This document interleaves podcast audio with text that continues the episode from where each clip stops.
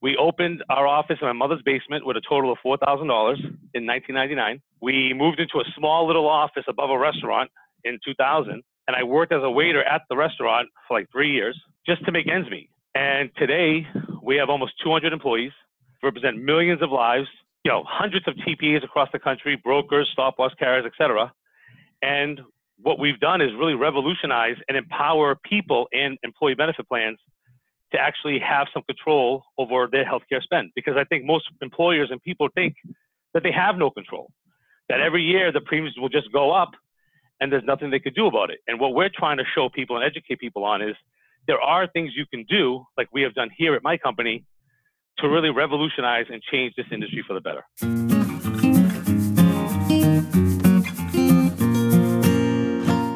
Everybody, and thank you for joining the Solving Healthcare podcast, where we promote innovative companies that help to positively disrupt the healthcare industry. Today, our guest is Adam Russo, CEO of the Phia Group. Adam, welcome to the show. Thank you so much for having me on, and uh, it's a pleasure to be here. Uh, Adam, I'll have to say, we're very blessed to have you as a guest, as I know your firm has been instrumental in driving value for many employers, TPAs, and what I would say is managing cost through compliance. I'll start out with your bio, then we'll talk about the Phia group, services you offer, and problems you try to solve. Does that sound good for you? Yeah, don't go nuts on the bio. I mean, it's a long one you got there, so you know. Uh, just cut me off. A little when, crazy. Yeah, cut me off when it gets too thick. All right. All right. Adam Russo is the co-founder and chief executive officer of the Phia Group, an experienced provider of healthcare cost containment techniques offering comprehensive claims recovery, plan document, and consulting services designed to control healthcare costs and protect plan assets. His practice represents employers, plan fiduciary, third party administrators, and carriers in employment and employee benefits matters throughout the United States. Adam obtained his JD from the Suffolk University Law School and master's degree in finance from the Frank Sawyer School of Management at Suffolk University in Boston. Adam and his wife Kelly have four wonderful children. If that's not enough, he's also a huge fan of the Cleveland Indians. So, that's right. Yeah, based on where you live, I imagine many of your your neighbors object to you being a huge Cleveland Indians fan. Yeah, they probably object to the fact that I have a huge Cleveland Indians flag in my yard. That's that, that's another one. yeah, okay, it's a statement. Knowing that you live in the Boston area, that uh, that certainly probably doesn't go over very well. Yeah, it's okay. You know, it draws a couple of chuckles. You know, especially with the Red Sox being the world champions and all. Oh yeah, yeah. Adam, hopefully that bio we condensed it, but hopefully it did you justice. Anything you want to add to that? No, I just love what I do. I, I love self funding and I love trying to help employers and in, in particular employees, you know, just save money on healthcare costs. Yeah. So um, as we go through the the dialogue, one of the things I always want to make sure comes out is what is your why? Uh, what is what is what drives yep. you to get up every day and do what you do? So could you could you I don't know if you want to talk about that first or what the Phia group does, but I'll leave that up to you. Yeah, I can start off with the why. It's fine. So uh, it, it really ties into the whole Phia group story, to be honest with you. So I grew up, um, I was raised by a single mom, my sister and I, in the inner city of Boston, in a neighborhood called Dorchester. So, you know, growing up, we really didn't have much. I mean, oftentimes we had nothing. So I always knew like every dollar that my mom had in her pocket, you know, we had to stretch that money as far as we could because, you know, she worked three jobs. To be honest, I have no idea how she actually did what she did now that I'm a father as well. And, you know, it's just amazing to me what she, what she was able to accomplish. So it was always in my mind, regardless of what I ever wanted to do as an attorney, at the end of the day, the why, the reason why I do what I do mm-hmm. is basically just to help people like her. So even though my company represents, you know, tens, I would say my company currently represents over 10 million employee lives nationwide. Wow. And that's what I like to focus on. Yeah, 10 million. And what I tell people is I don't represent the companies. I look at myself and this company as representing those individual employees and their families because that's who we're affecting. At the end of the day, when you design a plan and that plan has premium increases by 20%, 10%, whatever it might be, deductible increases year over year, that's not necessarily hurting the employer as much as, as it really hurts those employees. Those are the people, these people are the ones that I'm thinking about every day when I wake up. I mean, to be honest, like I don't have to be here. I mean, I'm I'm very blessed the fact that my company has done so well. Mm-hmm. I just love what I do, and I really truly feel this is my life's mission: is to do whatever I can to ensure that people have access to high quality, affordable healthcare. It really is a blessing to hear that because I can hear and feel the passion in your voice and what you're saying. Understanding you went from law, how did you narrow down to employee benefits? Well, you know, it's it's actually not that complicated. I mean, growing up, it wasn't like I was like, oh, I'm going to be, you know, as a specialist when it comes to ERISA law and employee benefits. You know, you don't think that in college or in law school. At the end of the day, it's quite simple. So I had to get a job. Mm-hmm. And I got a job when I was in college, my freshman year, to working for an attorney who had a small firm that did subrogation for mm-hmm. self-funded ERISA plans. All right. And I, you know, answered the phones, I filed, I worked on cases. I worked there all through college. I worked there all through law school. And while I was there, while I was still in law school, my boss was looking for a salesperson. They never had a salesperson prior to that. And he asked me if I wanted to do it. And I said, sure. And, you know, this is before, you know, texting and access online. I mean, it was, you know, this was basically, I was just starting research and learning. And I went to my first SIIA conference. Okay. And that, that's how I learned about self-funded employee benefit plans, third-party administrators, and that world. That's the only world I ever actually knew anything about. And I did, I did really well at my job at the time. So while I was working there, I still realized I'm like, you know, I'm really good at this, but I'm still being held back because all the ideas I had, for example, how come no subrogation company actually looks at the plan documents to see if they can make them better? The reporting wasn't as good as it should be. All the things that I thought actual employers and employees needed to know more about their health insurance costs wasn't being offered by not only my company that I was working at, but by any other vendor in the industry. So at the age of 26, I decided that maybe I should just try this on my own. I mean, again, if I knew everything I know now, I mean, I knew nothing then. I thought I knew everything, but I mm-hmm. knew nothing. But I had 2,000 bucks. I called my best friend, Mike Bronco, who went to college with me. And I knew that he was a really good salesperson. I knew that he was a really hard worker. And I gave him this idea. We went camping up to New Hampshire and I said, Hey, I have an idea for a company. What do you think? And he joined me. We opened our office in my mother's basement with a total of $4,000 in 1999. We moved into a small little office above a restaurant in 2000 and I worked as a waiter at the restaurant for like three years just to make ends meet. And today we have almost 200 employees. Like I said before, we represent millions of lives. Mm-hmm. You know, hundreds of TPAs across the country, brokers, stop loss carriers, etc. And what we've done is really revolutionize and empower people in employee benefit plans to actually have some control over their healthcare spend. Because I think most employers and people think that they have no control that every year the premiums will just go up and there's nothing they could do about it. And what we're trying to show people and educate people on is there are things you can do, like we have done here at my company, to really revolutionize and change this industry for the better. Well, Adam, knowing that your when your company started out, you cut your teeth on subrogation and revolutionized how that is done. So I'd, I'd like to have you give a brief overview of the, the entire scope of what Phia does and then maybe talk through each of those elements for how you help individuals and how you help plan sponsors. Awesome. To give you an example, so obviously when we started the company, I never envisioned that Phia would become what it is today. Right. You know, I, I assumed that we would just be a subrogation firm, you know, until the day we close shop. So the first thing I did though was, like I mentioned before, no subrogation firm actually looked at the subrogation language within the terms of the plan document to see if it was even good enough if it was right. even legal, you know, if it was strong. And I said, why don't they do that? So what we did, and we were the first to do it, was we told clients and prospects, hey, we'll actually update and revise your subrogation language at no cost. At the end of the day, if the language is better, then you have more recovery rights.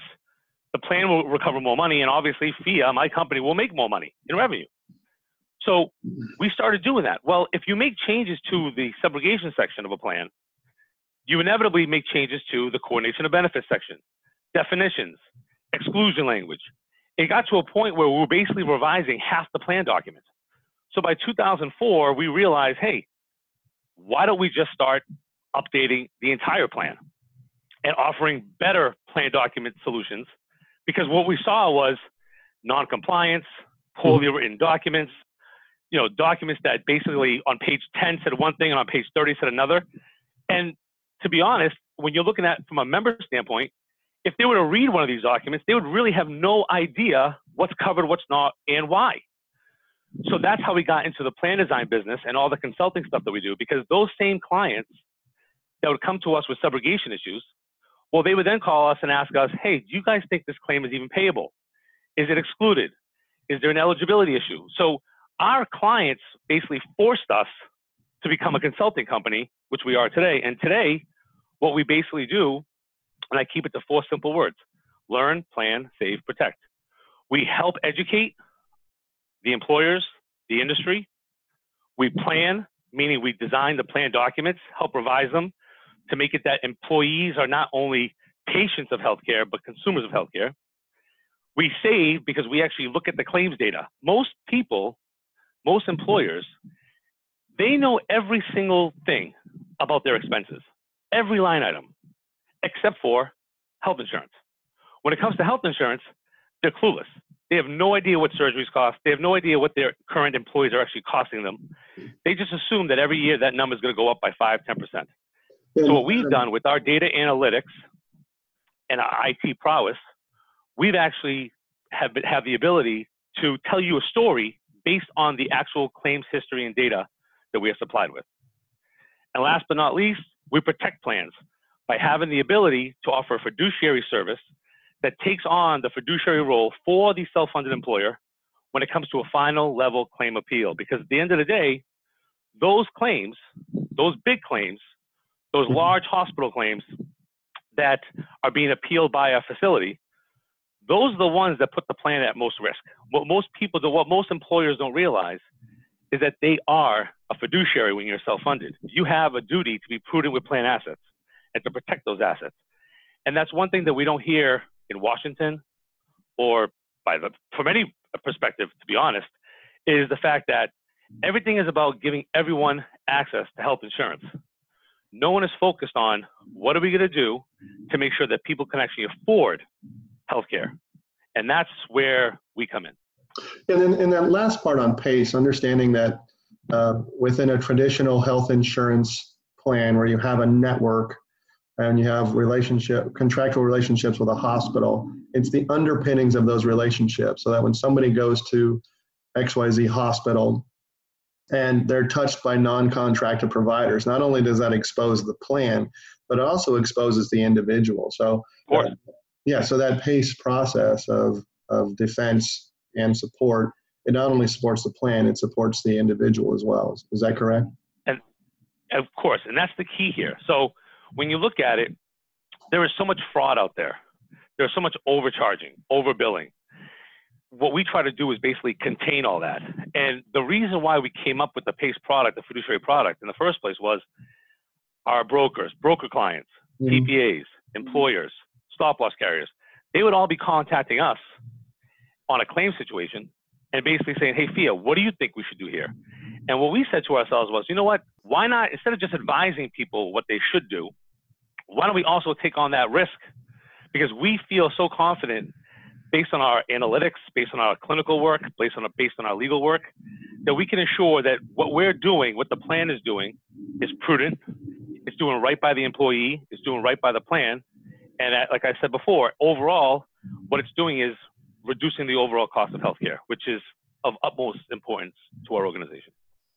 Now, are you taking a fiduciary position or are you just helping the plan be a better fiduciary? We are taking a fiduciary position on final level claim appeals. Can you explain why that's a big deal? Yeah, because at the end of the day, when you're a plan sponsor, mm-hmm. if you make the wrong decision, so let me give you an example you have a $300,000 claim that comes in and it's for, you know, a cancer patient. So let's say it's a dependent of one of the employees. And part of that particular procedure or part of the solution or the treatment method for that particular person's cancer might be experimental or investigational. So as you know, in many plan documents, if it's experimental or, or investigational, it's not covered by the plan. And a stop loss carrier definitely won't reimburse that. Mm-hmm. So in those situations, most plan sponsors, most employers don't feel comfortable making that decision. I get it. I mean, you work with that particular individual. That's their child. The last thing you want to do is know that you're making that decision that's going to affect that child's life. Yeah, potentially.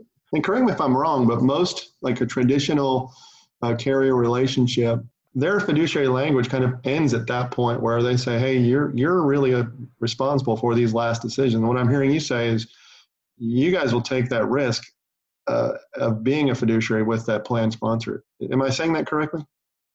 You are saying it exactly right. So that's what happens. What people don't realize is they are on the hook. Mm-hmm. They have that risk and they're not aware of it. And the reality is appeals are going up. As healthcare costs continue to rise, as hospital bills, you know, facility charges keep going up, there is more and more pressure to contain those costs. So more and more carriers are now denying at least part portion of or all of a particular claim. And that's what's causing the issues. That's what's causing the disputes. So what's happened in so, for so many years now is a plan will pay a particular claim. The stop loss carriers have a duty to obviously reimburse claims that are supposed to be payable under the plan. Well, sometimes these claims should not have been paid, or at right. least that's the feeling according to the stop loss carrier. And then what happens?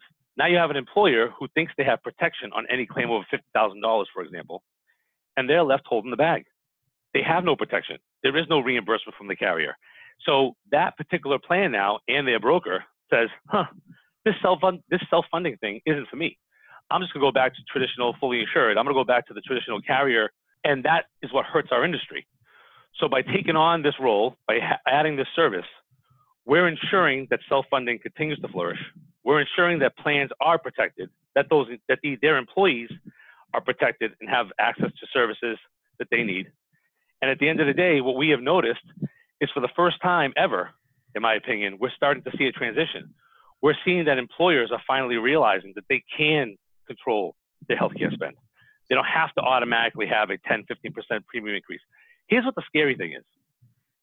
Well, we, you know, we design benefit plans. We write them, we revise them, amend them, whatever it might be. So we see the schedule of benefits. We see what's covered and what's not. Deductibles have increased tremendously. So what is happening is the industry is basically saying, okay, we can't keep having these premium increases every year, right? I mean, eventually someone's going to say, yeah, this is nuts. I can't afford this. So what happens is they just pass more of the expense on to the employees. So instead of having a $500 deductible, now it's a $2,000 deductible. And these deductibles are just not affordable by your everyday employee. So they have kids, dependents who are sick, who need treatment. So instead of actually getting the treatment because they can't afford to pay those deductibles and copays, they go untreated. And then they get worse. So then, then they end up being hospitalized, which ends up making the cost of healthcare even higher. And that's what we're trying to stop here at Phia. We don't think that's the solution. We don't think the only solution available to the industry is to keep increasing premiums, copays, and deductibles. There's got to be a better solution, and that's what we offer. Oh, I agree with you totally, Adam. And, and what I would say is one, one of the points you made about uh, plan sponsors having a bad experience and just jumping back into a traditional fully insured role. Um, you know as well as I do that there is a, an incredible amount of value, and, and I'll just call it unbundling, taking innovative companies and piecing them together, making sure you have right the right handoff. So a company that can help steer to the right place of service at the right time.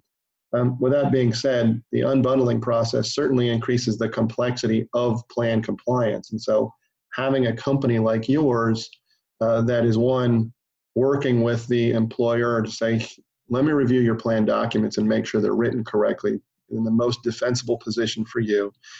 Let's review that annually. Maybe, maybe it's or, or more frequently than that, but having that level of jurisdiction.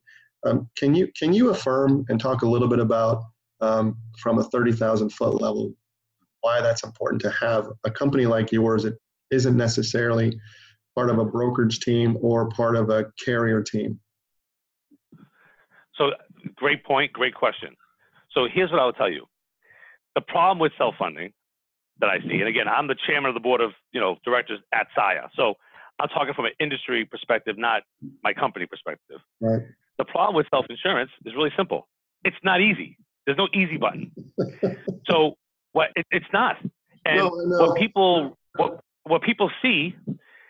So let's say they're fully insured, and it's easy, right? You just you know every year you just you know you pay your premiums, you pay your premiums every month, whatever it might be, and Yeah. it's hands off. You don't design the plan.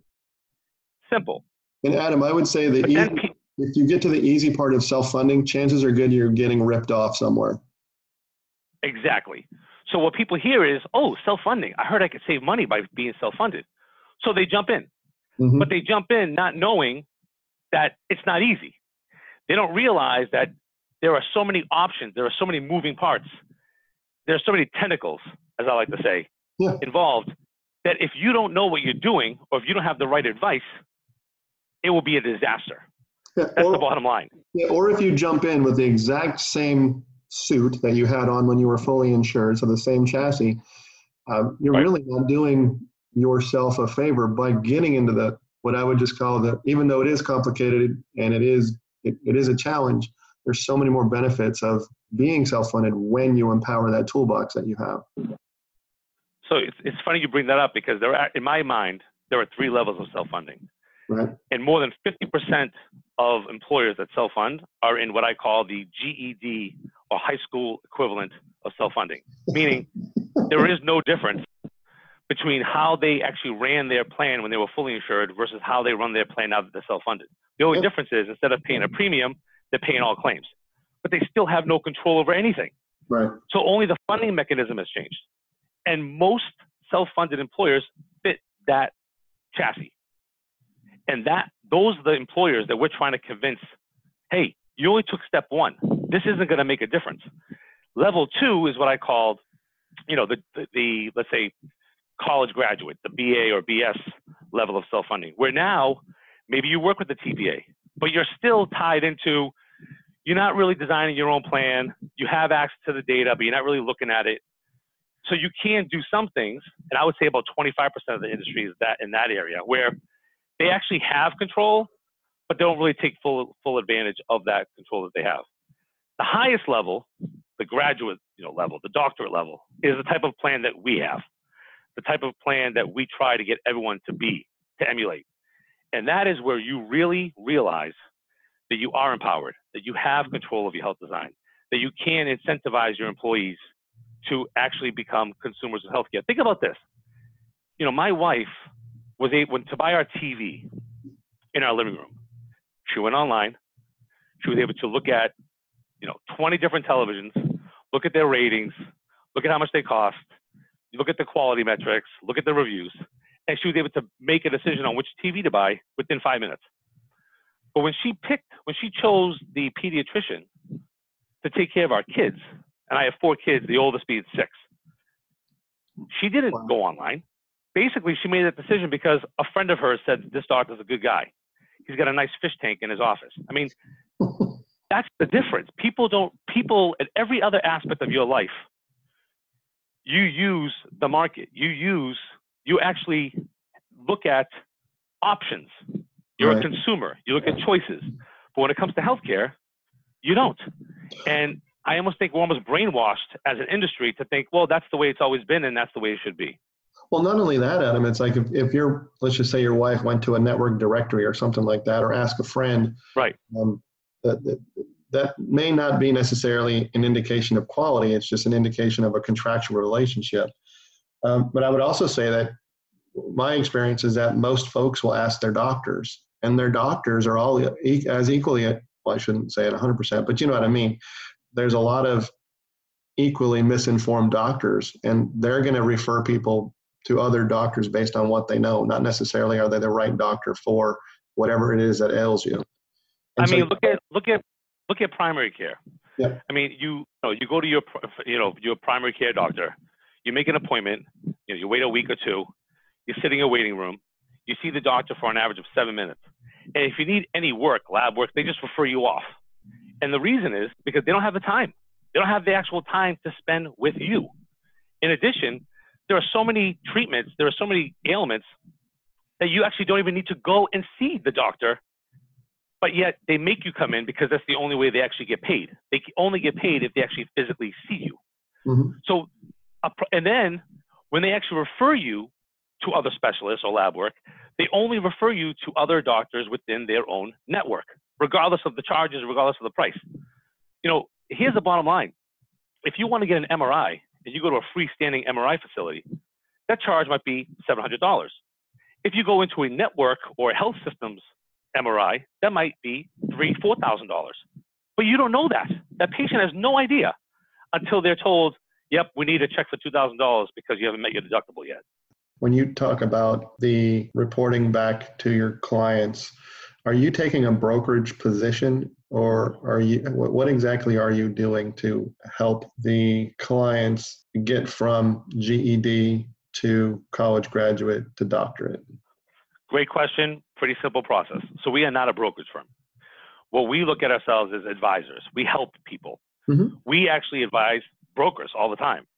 So based on just who we are in the industry and the fact that we work with so many different organizations and so many lives, we can see where the trends are going. We actually know what's happening in the mm-hmm. industry, I believe, before everyone else does. So typically what will happen is a broker will contact us or an administrator and they'll say, hey, I have a prospect or I have a client that wants to do some more innovative things. The first thing we do is we actually look at their current situation. So we get, we take a look at their plan document. We take a look at their employee handbook we take a look at their administrative service agreement, depending on who they're actually working with. Because I would tell you that 95% of the innovations and service options and cost containment opportunities that we offer, 95% of those you can't even do if you're with specific carriers based right. on their agreements with you. So if you wanted to incentivize employees, can't do it. If you want to steer employees, can't do it. If you want to do a direct contract with a facility, can't do it. So the first thing we'll say to a person is a, a plan is okay. Here's what the situation is. Here's where you are. This is what you can and cannot do, and then are you willing to take that next step? And I would tell you that sometimes people are, but often cases they say, well, you know, our people like you know this network. I'm like that's fine, but then you know don't call me telling me that you're upset with the fact that you have a 20% increase every year. So we try to just educate people as to what their opportunities are based on the tools that they currently have, and then advise them on what those potential tools are to get them to those higher levels of hmm. self-funding. But it takes time. I mean, this is not something that we see overnight. You know, it's so funny when sometimes we'll have a broker or an employer call us and say, you know, we are right now, you know, self-funded with XYZ national network, and we're thinking mm-hmm. about going to reference-based pricing. And I'm like, you realize that that's like saying, I'm a far left Bernie Sanders supporter, and now I'm going to vote for Trump. It's two different worlds. You can't jump from one to the other. There's so many steps in between that you have access to. Right. And but people don't in this world of social media, people don't take the time to actually research things. They go, oh, reference-based pricing is going to save you 30%. Oh, yeah, we got to do it. Instead of looking at, well, maybe we just do reference-based pricing for out-of-network claims. Maybe we don't do reference based pricing, but we actually put language in our plan to get people to actually have a reason to look at the cost of their actual care. Mm-hmm. So that's what we try to do. We try to educate first, explain to people what situation they're in, and then let them know what the options are and go from there. Well, it sounds like you, in, in addition to uh, consulting and educating, you call it an incubator or repository or both of innovation using your unique position in the marketplace, working with plan sponsors, brokers, and employers. So I, I would call that a um, either a university of Phia or something like that, where you can get folks from GED to doctorate based on crawl, walk, or run approach. Um, and maybe it's just, hey, we got to get you standing up first before we can actually get you to walk. It's funny you say that because we actually have you know, we created Phia University internally because of that. I mean, we get over 1,000 emails a month that just go to in one email called PGC referral at PhiaGroup.com. Wow. A thousand. And every month we a- analyze those requests. And it's funny how many people are asking the same, is- same question because the same issues keep popping up. One particular carrier is doing a certain thing. So we see those trends. And based on these questions, we then educate our own staff and they come up with solutions that we can utilize before these little individual issues affect the entire industry rather than just this one client. So we built our own Phia University in house, and that's how we train our people. That's how they're promoted. That's how they move up. And our goal is that we have individuals here that basically can answer any and all questions related to self funding from establishing the plan to what vendors to utilize. I mean, what vendors to utilize is huge. You use the wrong vendor for the wrong reason, and you're done. Mm-hmm. So, what we're trying to do is create success stories. The more success stories that we can create in self funding, the better our business will be. So, think about this. You know, people always said, you know, why do you guys spend so much time you know, with in regard in working with SIIA, working with HCAA, working with SPBA, all these things. Why? And I go, well, because if the industry grows, we'll grow. If I have a TPA client with 30,000 employee lives, and I help them with their RFPs, we help them with their service offerings, we help them engage with their potential clients. That same TPA that has 30,000 lives, next year will have 50. That means I've grown by 20,000 lives. Mm-hmm. So by helping the industry be better salespeople, by helping the industry do a better job of saving money and protecting plan assets, we inevitably grow as well. And that is something that I believed 20 years ago. It's something that I believe now. And that's why so many people at Phia, Ron Peck, Tim Callender, Jason Davis, Jen McCormick, so many people at our organization are involved in our national industry organization. You talked a little bit about reference based pricing. Can you tell us what that means to you in your world? What is reference based pricing? I mean, reference based pricing is just simply a way of paying claims, mm-hmm. right? It's a different way of paying. You have a reference point, you know, typically being Medicare, right. and that's how you would pay a claim versus a discount from a bill charge from a facility. But what people don't realize is reference based pricing, there is no one definition. It depends on the vendor you work with. I mean, there are two camps in RBP. You know, there are some vendors that have a scorched earth mentality where you pay what you pay and that's it. You know, litigate, right. etc. There's the other camp that says we're going to pay what we want to, what we should pay based on the terms of the plan, but then we'll work with facilities. We'll try to do direct contracting. We'll try to have more of an amicable relationship. So depending on which vendor you work with, you have a very different experience. It also depends on how much you're actually paying reimbursing a hospital 50% above Medicare is very different than reimbursing a hospital 10% above Medicare. Right. There's a different noise level, balance bill level. So what I tell people is before you jump in, understand the different vendors out there, understand your options, understand who has the right to make those claim decisions, and then at the end of the day, what effect that will have on your employee population. Because what I, as an owner of a company, as an entrepreneur, and as someone that actually I care about my employees and their welfare. And I believe that most employers feel the same, especially in our world. In our world, the average self-funded plan in the TPA world might have a couple hundred lives. Those employers know their employees. They hang out with them. They have lunch with them. They socialize with them. A lot of them are family members. They do care about their welfare. So it isn't like you know these large companies that you know you don't know you don't know who your employees are and it's just you know it's just an expense right? It's a, it's a line item on an expense, you know, with your employee costs. And because we're in a very unique situation in the self-funding world when it comes to TPAs, it's very important that employers understand not only the benefits of reference-based pricing, but what the potential roadblocks are and how it might affect their particular employees and family members. Uh, understanding that reference-based pricing is purely just a way to reimburse a provider for, for a set event um, and understanding that you're moving away from a traditional carrier contract where you're with traditional insurance company you're paying that company to go and give a yeoman's effort in establishing a contract with fill in the blank provider fill in the blank hospital and that may or may not be associated to any fair market rate or any basis of equity using medicare as, as a basis for reimbursement.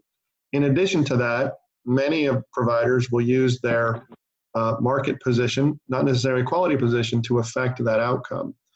And so, reference based pricing, as, as, I understand it, is just using Medicare as a reimbursement basis, but understanding there's a lot of points of contingency depending on that strike price, whether it's 20% or 50% of Medicare. Uh, most of those claims will go through without a hitch, but when there is a hiccup and the provider right. wants more or is going to fight, that's where you come in. Um, yep. Yeah, and many, if not all, TPAs point to you for when you have a provider that's in a litigious situation or is just demanding reconsideration. Walk through what you do. So, before I do that, I want to mention one piece. So, in my mind, reference based pricing, like the future of it, will not look like it does today. In my opinion, as more and more providers accept payment, right. you basically now have direct contracts with those facilities. So you end up creating a reference-based pricing network. I mean, it still ends up being a network at the end of the day with a different pricing methodology tied to it. But for those situations where there is pushback and we do get involved, the first thing we do is we, again, that's the beauty of this company. We don't automatically say, hey, that's a client of ours. We have to do whatever we can to make sure that their position is the one we end up with. Right. We look at everything like Switzerland. We take a look at the claim in detail, look at the analysis of how they came up with the payment methodology. A lot of times, the actual pricing of the claim is incorrect. So even though the plan thinks they're paying Medicare 150, they're actually paying Medicare minus 20%. Or actually, they've overpaid based on what their language is. Depends. We look at the language in the plan. We look at what the provider is demanding, what their arguments are. Sometimes a person thinks they have reference-based pricing on a particular facility, and that facility is actually tied to some network arrangement that that plan agreed to years ago. So we look at the entire situation, and then based on that, we advise our clients where we think their rights are. Now, people have to realize there are two different rights, sets of rights. One is the plan. The second are the patients. In most cases, if the plan pays what the plan document says, the plan is protected. The plan doesn't have to worry about it. So from a standpoint of protecting the plan, defending the plan, there's nothing to defend because the plan did what it was supposed to do. But you've left the patient hanging. Right. So what we'll advise our clients is, hey, here's a situation. You have a patient who's going to be balance billed $100,000. They obviously don't have $100,000. What do you want us to do? And that's where I get back to, do they take that hard line stance or are they willing to compromise and negotiate? And the reality is the, the law is so gray in this whole world that depending on the state, depending on the circuit, depending on the language, and depending on how what's the word I'm looking for? How powerful that particular facility is, how needed mm-hmm. that facility is. Think about it. You know, I'm we're lucky that I'm in Boston. There's like 30 hospitals within five miles. But in many parts of this country, if that one hospital is pushing back, it might be the only hospital within 50 miles of your home. So it's a very different approach to trying to deal with that facility than it would be if there are 10 hospitals within 10 miles. So all that comes into play. There is no simple solution. And I think really that's why people come to us is because we understand the different dynamics. We're not just lawyers. We actually understand the business of self-funding. And that's very important because what I tell people all the time is you can find an ERISA attorney at every corner. You can find someone to write your plan document in every street. But it's one thing to be compliant.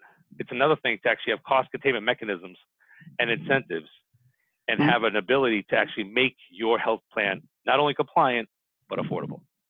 Well, Adam, uh, and I guess to add to that, I want to make sure that that uh, as you said a couple of things, and I just want to make sure I understood what you said correctly. And using an example of a three hundred thousand dollar charge at a hospital, reference-based reimbursement, let's just say, is hundred thousand dollars. And so the plan is doing what it should by saying, okay, based on this reference point, $100,000 is the allowable amount. That's what we're paying. So the plan is defended. Right. But what happens is, let's just say, you know, it's a local hospital in Houston. Right. You know, they're, they they might have one of 20 hospitals to compete with. So that defense for you in terms of how you defend the plan, and what I, what I also meant to say was, within that additional $200,000, the hospital then needs to decide do we try to bill the patient that amount? Is that is that correct? Exactly. So, and so you'll have some facilities say that they'll never sue, right? They'll never take a patient to court. Right. But what they don't tell you is that they ruin their credit. So it depends on the, but then that's where you have the main issue is okay, the plan is defended, but now what happens with this $200,000 balance bill for a patient? So many situations, the plan will actually pay for an attorney to represent that particular patient in court. Mm-hmm. Because think about it. if the Medicare reimbursement rate is 100 grand, I mean, sorry, if the Medicare reimbursement rate, was, let's say, is 70,000, the plan paid 100. To me, it's like, okay, how is this hospital charging 300,000? So right. by hiring an attorney to represent the plan's, the patient's interests, you are now putting the onus back on the uh, facility to prove that their charges are reasonable in the first place. And when I brought up the whole lawsuit issue, there are so many cases that are pending out there right now that, that tie directly to that issue, but there is no answer. There is no solid answer. There's no actual case law that anyone could point to and go, yep, all we got to pay is 100 grand. The patient is fine. It's really on a case by case basis, and that's what makes this industry and from a legal standpoint so interesting, yet scary, but yet exciting at the same time. Well, yeah, and I just also wanted to confirm that in terms of finishing out the reference-based pricing component, understand that the plan that's an, that's a, I wouldn't say it's easy, but that's at least the easier of the defensible piece as it pertains to working with an employer and uh, much have, easier. Yeah, much easier. But when it comes to the okay, now since we moved away from a traditional network, most RBP plans or reference-based pricing plans will have you or somebody like you to say, okay, to answer the question, how are we going to help the member and make sure that they're in no worse situation or uh, that's probably at the, the bottom, but how are they going to be in a better situation than if they were with a traditional carrier? And so I want to make sure that point, is, that point is echoed is that you're not in a reference-based pricing model, you're not leaving the patient hanging. You're working directly with the plan sponsor and the patient to reconcile that amount and make sure that they're protected. Is that is that correct? Exactly. Now, one important caveat to add to that. So what hap- what I what we try to tell people plans that decide to do reference-based pricing is change your plan design. Instead of having a copay or deductible, get rid of them. Right. Get your actual employees to buy into it. Because if your employees believe strongly in it, so you tell your employee, hey, right now we're with the national carrier, we have a PPO, but you have a $5,000 family deductible. We're going to waive that and we're going to go reference based pricing. But you may get balanced bills. And if you do, here's the support we're going to give you. Here's the patient advocacy. Here's the defense. And if the employees buy into that, it's a much, much more, there's much more opportunity to be successful in a reference based pricing situation. When the employees are not informed, when they're not educated, when they don't have a difference in their deductible or their copay amounts, where everything stays the same, except for the fact that now they're getting bombarded with letters and collections calls, then it's not going to work. So that's the key. Planning, designing the plan to make sure that the employees buy in to reference-based pricing is the first thing you need to do as an employer. Totally agree. Uh, you, you mentioned earlier in the in this interview a lack of purchasing prowess, whereas uh, employee benefits is the only part of an employer's operation where there's not a, a, very significant procurement process. Um, when you think about the raw materials that a company will buy, there's there's typically a very regimented process for how we buy that quality review, and it's not like they can give their employees a credit card and say, okay, just just go buy more paper or go buy more steel and do your best. Right. Benefits is the only place where you essentially give employees a blank credit card and say, do your best, and there's nothing we can do to help steer you in the direction. At least in the, I would call it, wouldn't even call it uh, the GED process. It's more of the middle school. Huh. well, to, add, to make a to even add to that point, right? Check this out. So you have an employer. So when their employee wants to get a raise, they have an annual review, biannual review, right. you know, peer review, self-assessment. They make employees go through the rigors and all these obstacles to get a $3,000 raise from 40,000 to 43,000. Yet that same employee could cost you 400,000 on your health plan and you have no control over it. And that's where the disconnect is. It's like you realize that your employees, if you can actually educate them and get them to make better healthcare decisions, both from a quality and cost standpoint, you will lower the cost of mm-hmm. healthcare. You will lower that line item expense but there's so much emphasis on every other aspect. Like you mentioned, they know the price of a nail, they know the price of gas, they know the price of all their raw materials. But I'm like, how much did it cost for that employee to have a knee replacement? No clue. And that's what's scary, and that's what needs to change. And very few employers, we're trying to get more of them, but very few employers look at healthcare expenses the same way as every other line item expense that they have. Well, and what I also say with, within that model of uh, uh, is, is I, I, agree to go from traditional uh, network based arrangement to full reference based pricing. You know, there's a lot of a lot of decisions and a lot of considerations that have to go in from an employer perspective of where they are in their in their marketplace, how they compete for talent, but then also uh, how they can uh, the relationship that they can communicate with their employees. So a lot of it has to do with culture as well. Um, of course. So, yeah. So understanding that that that universe is there, that what uh, a move away from a traditional uh, environment will allow you to do is have that conversation about how to access care and quality, but then also you can build in incentives that more naturally flow with how people make purchasing decisions. And that is a really big part of what I would call the either next generation or current generation of healthcare plans that uh, we have to choose from. Well, just look at just look at this, right? Our employee benefit plan here at Phia, on page two, like literally the second page of it, has a whole page that says, "Here's how you can make money by saving money for the plan." Right. We do ev- everything is focused on incentivizing employees to actually care about the overall cost. That's that's it. And if you can get people to buy into that culture, you will change healthcare at your organization. And that's why self-funding is so is so amazing to me, is because the stuff that we're doing here, we beta test everything on our own employees before we offer it to the rest of the outside industry. And we've seen a massive difference. I mean, for my family, I have access to a national carrier for health benefits. And my wife, myself, and four kids, the total cost for healthcare is $440 a month. $440 a month. No deductible, no copays for generics, no copay for urgent care. We have our own direct primary care, uh, our own um, primary care doctor, DPC, direct primary care, we pay on a monthly basis, paid for by the company. These are things that you could do, but like you said, it's one step at a time. And you know what? I never had that middle school level, but maybe I should add that now. Good idea. Just yeah, understand middle school girls are mean and middle school boys are mean too. So, so uh, Adam, understanding that through through this interview or through this dialogue, we've talked about what the Phia group does in terms of learn, plan, save, and protect, and a lot of the dialogue has been more so around how you can encompass all that with the resources that Phia brings to the table, the experience that you have, but then I would just call it the incubator that you have for for plan innovation. Um, we haven't talked about how you guys make money. So can you can you walk through how you all make, make money? money? Who makes money? I'm just kidding. All this is free. All this is free. so the benevolent the benevolent Phia group. well, you know, it's funny. Let me tell you this, right?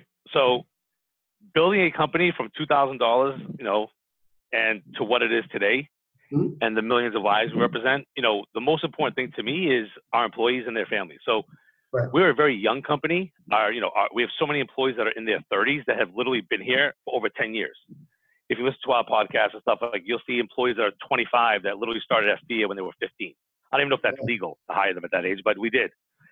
but the point I'm trying to make is, obviously, in order to be able to give back and to grow and to give back to the community and to the organizations and charities that we work with, you need to make money. Right. So how we make money is pretty simple. It's pretty simple. At first, when we take a look at a plan, there is no charge. So before we start charging money, we look at the overall plan design, we look at the experience of that particular plan, and then go, all right, these are the areas where we think you can get the most bang for your buck. So we have some services like subrogation, our claim negotiation services, et cetera, where it's based on a percentage of savings. If we're able to save you X amount of dollars, we'll get paid X. So at the end of the day, you you are better off. We make revenue, but you have saved money compared to what you were doing prior. Mm-hmm. Other services like our plan document access, like our consulting service, our compliance services, our fiduciary services, are based on a per employee per month basis. So it's a small $1 PEPM Phia or 50 cents PEPM, depending on the situation, where now that plan and that administrator or that broker or the carrier has access to fee services. So the other service that we offer are traditionally paid for on a per employee per month basis. So there's a set price based on the size of the employer group for our compliance services, our consulting services, plan drafting, the fiduciary protection. So basically, our clients have access to our Phia of employees, all the time, all encompassing for any service or any issue related to a particular service that we offer, a flat monthly rate based on the size of that particular block of business. So you'll have a third party administrator who literally has no internal compliance, has no internal lawyers. Mm-hmm. Everything is automatically just outsourced to Phia for a flat monthly rate that's much cheaper than it would cost them to actually hire someone internally and train them. And we do that for millions of lives. And again, the key to that whole service is the fact that we now see what those issues are. And it's funny, you'll see the same issues come up over and over and over again. Like right now in our in our industry, 60% of the questions that we get relate to pharmaceuticals. 60%. Wow. What can we do about this drug expense? So, you know, where people are talking about reference-based pricing and networks, to me, that's old news. The new news is PBMs, specialty drugs, purchasing drugs overseas. Mm-hmm. You know, those are the what can you cover, not cover, levels in the schedule of benefits. Those are the kind, types of things that we're seeing now. It's everything's all about drug expense, pharmaceuticals, and specialty drugs. Yeah, I would agree with that, and just uh, a lot of that, as as you know, is an education, uh, an educational component as well. Uh, my wife takes a medication that uh, uh, it's an injection, um, and we hear a lot about medical medication safety. Well, the the drug is manufactured in Ireland, and uh, it, it it's not made here, and so the education is is that you can procure the same. I call it the same damn box because it's the same box of medication every month and uh, you can get that in Canada, you can get it in uh, New Zealand, you can get it in any tier one country, and it's the same box, but it's typically about a third of the cost of what we pay for it. Exactly. And to add to that, what we've noticed is, in my mind, the, the simplest, easiest way to fix all this mm-hmm. is, again, patient education. Imagine this. We are the only industry in the country where literally every, people still use fax machines. Do you realize that? Like we have fax machines at Phia because the only way we can communicate with certain hospitals and facilities is to fax them, not email, fax. Like we literally keep fax machines in business.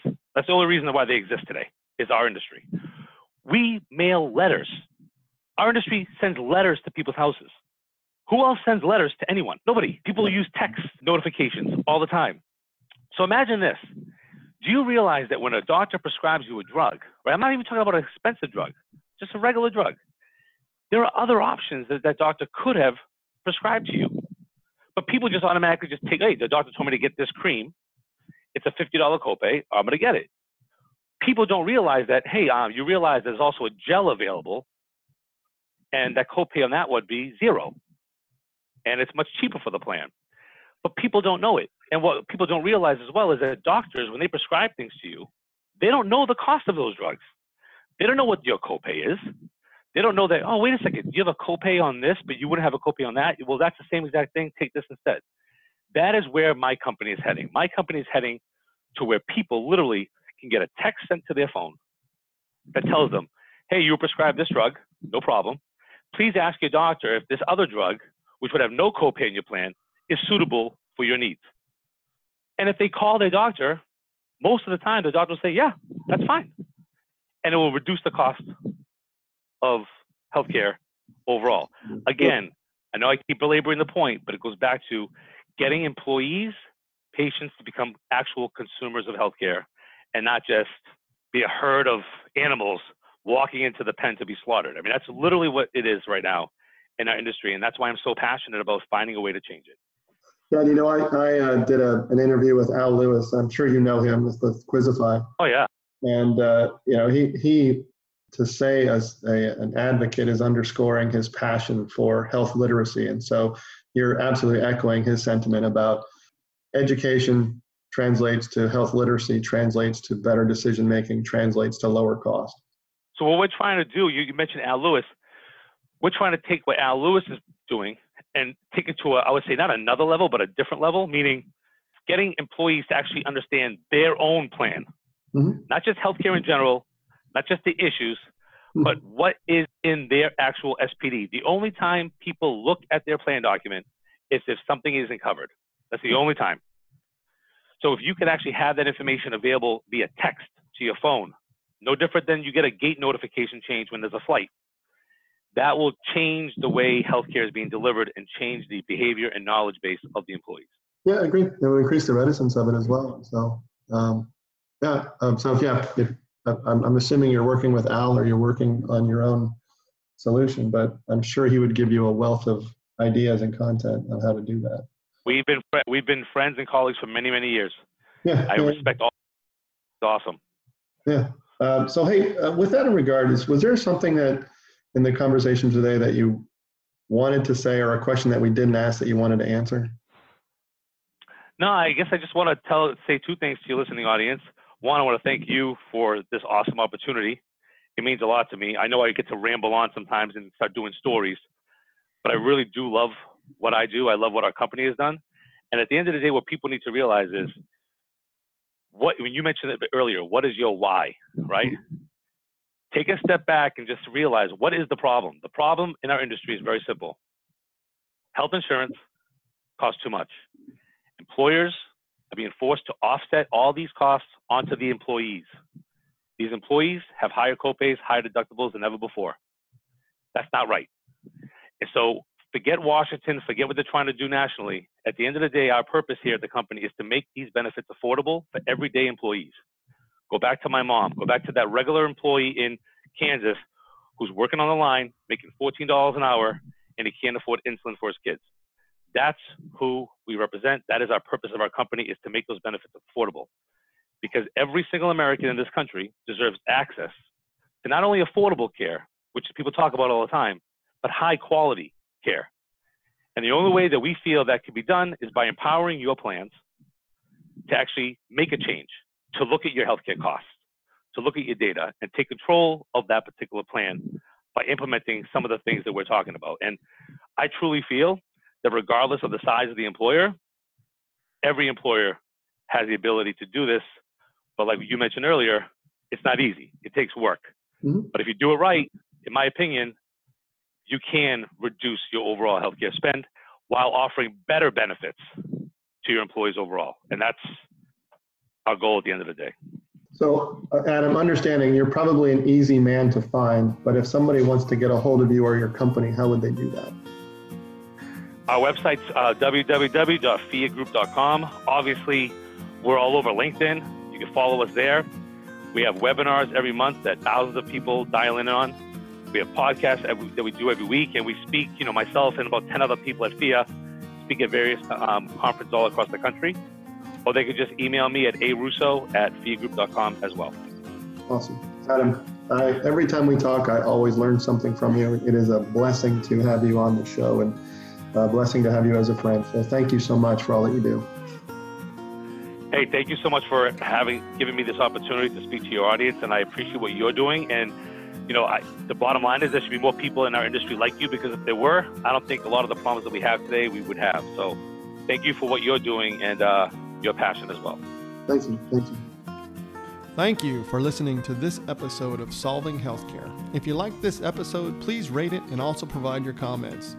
If you would like to know how this service or others could fit within your organization, or if you'd like to sign up for future podcasts and news updates, please go to www.solvinghealthcare.net and click on Contact.